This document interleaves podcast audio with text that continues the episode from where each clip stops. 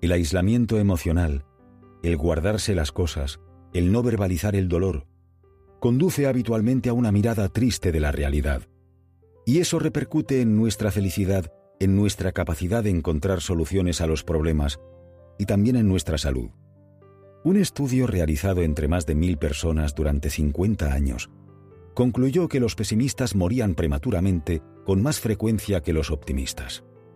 Contar nuestros problemas, miedos y fracasos a personas de confianza que saben escuchar, sin juzgar y comprendiendo, reduce la intensidad emocional del sufrimiento.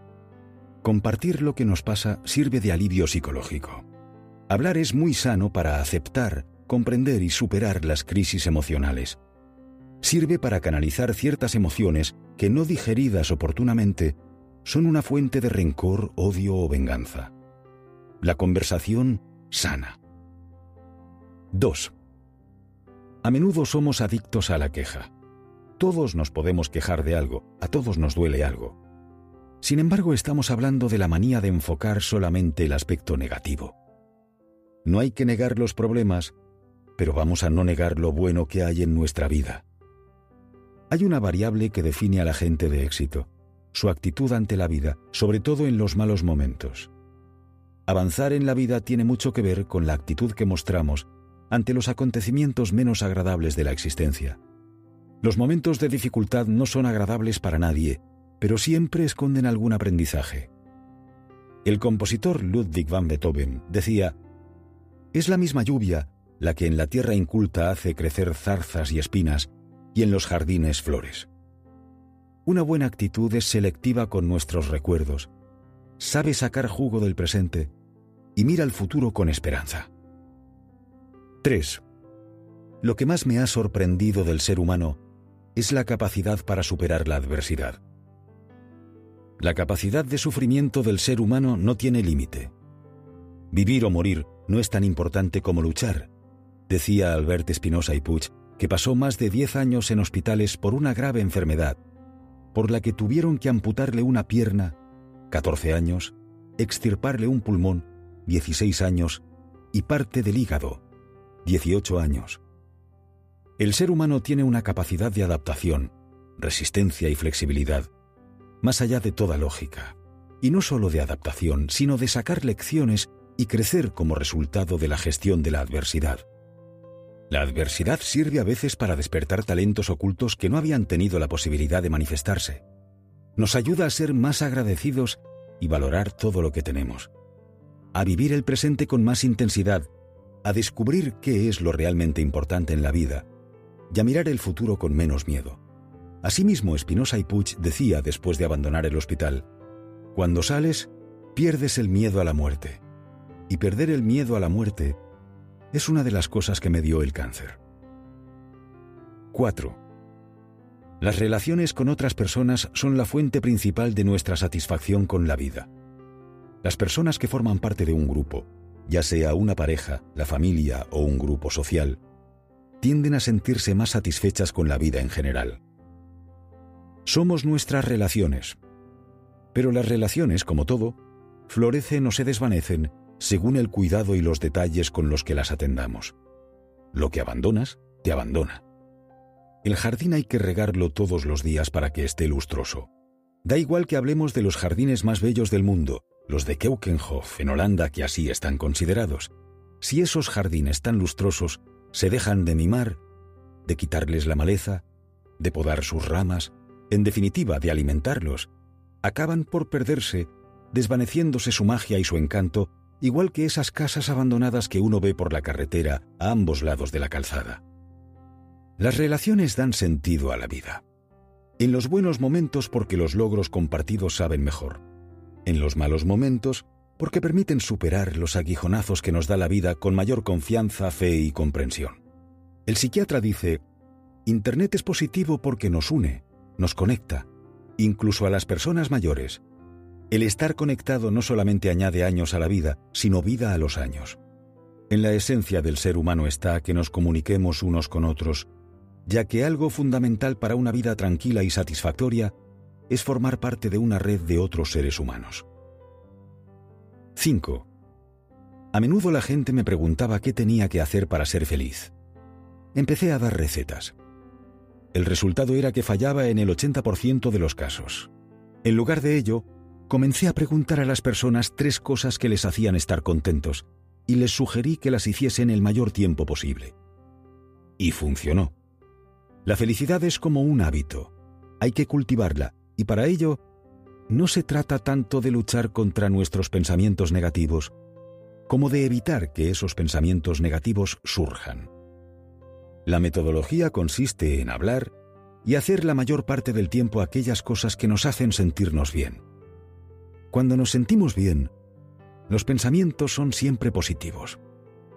La parte del cerebro que regula las emociones influye en los pensamientos. Como tú te sientes, así piensas.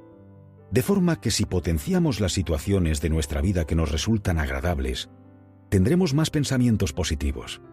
Si una persona lo está pasando bien y se le pregunta qué piensa, sus respuestas no tienen un contenido negativo. Por tanto, de lo que se trata es de evitar aquellas situaciones que nos revuelven por dentro, escuchar noticias, ver ciertos programas de televisión, pasar el tiempo con ciertas personas y dedicar la mayor parte de tu tiempo a aquellas actividades que para nosotros son estimulantes. Pasear, leer, hacer deporte, ver cine, viajar o lo que sea. 6. Para cambiar de rutinas hace falta tiempo, pero también esa voluntad que solo se posee cuando somos conscientes de que debemos cambiar. Por decirlo de otro modo, la gente no hace lo que tiene que hacer porque no tiene un motivo suficientemente fuerte para hacerlo. El cambio transformador surge cuando encontramos nuestro porqué, nuestra causa, nuestra razón. De otro modo, los impulsos iniciales de cambio suelen quedarse en agua de borrajas. La fuerza de voluntad, por mucho que se la encumbre, no es suficiente por sí sola. La fuerza de voluntad, si no está sustentada sobre algo más grande, se agota pronto. La utilidad de la fuerza de voluntad sin más es un desgaste de energía demasiado grande. La fuerza de voluntad necesita de un motivo, de una razón, de un porqué, para que despliegue todas sus posibilidades. Un ejemplo. Imagínate que vas al médico a una revisión y te dice que tienes una enfermedad extraña y que si no haces ejercicio tres días completos a la semana, morirás. ¿Lo harías? ¿Tendrías una razón, un porqué, para hacerlo sin excusas? Seguro que sí. No existen las personas perezosas, solo personas que todavía no han encontrado metas que les inspiren. Cada persona tiene uno o varios porqué, y todos debemos encontrar los nuestros. 7. El optimismo saludable no implica un falso sentido de invulnerabilidad ni un estado alocado de euforia. Por el contrario, es una forma de sentir y pensar que nos ayuda a emplear juiciosamente las habilidades propias y los recursos del entorno y a luchar sin desmoralizarnos contra las adversidades. Optimismo no es ingenuidad. El optimismo pesimismo, no es otra cosa que la forma en que vemos la vida, si en tonos más tristes o en tonos más alegres. El optimismo es una forma de ver y percibir la vida.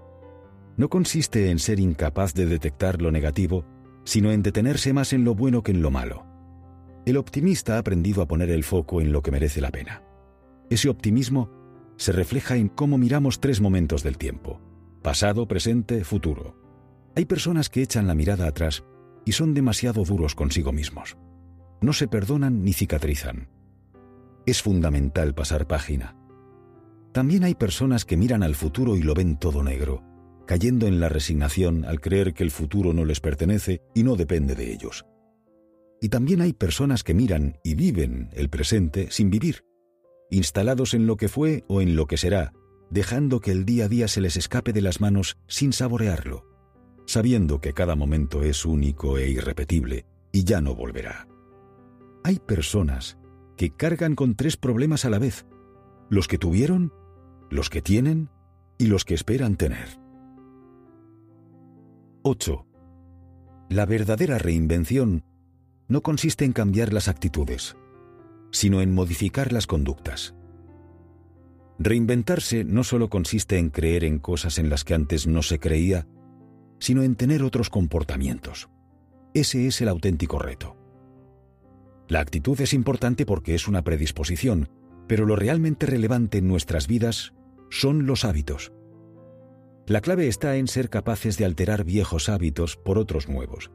Y eso supone tener en cuenta que es un proceso que no dura dos días. Y para ello, es fundamental diseñar y alinear una serie de estrategias para conseguirlo, porque de otra manera el fracaso está asegurado. Lo primero, el factor necesidad. Nadie cambia si no piensa que es para mejor. Hay que encontrar un motivo.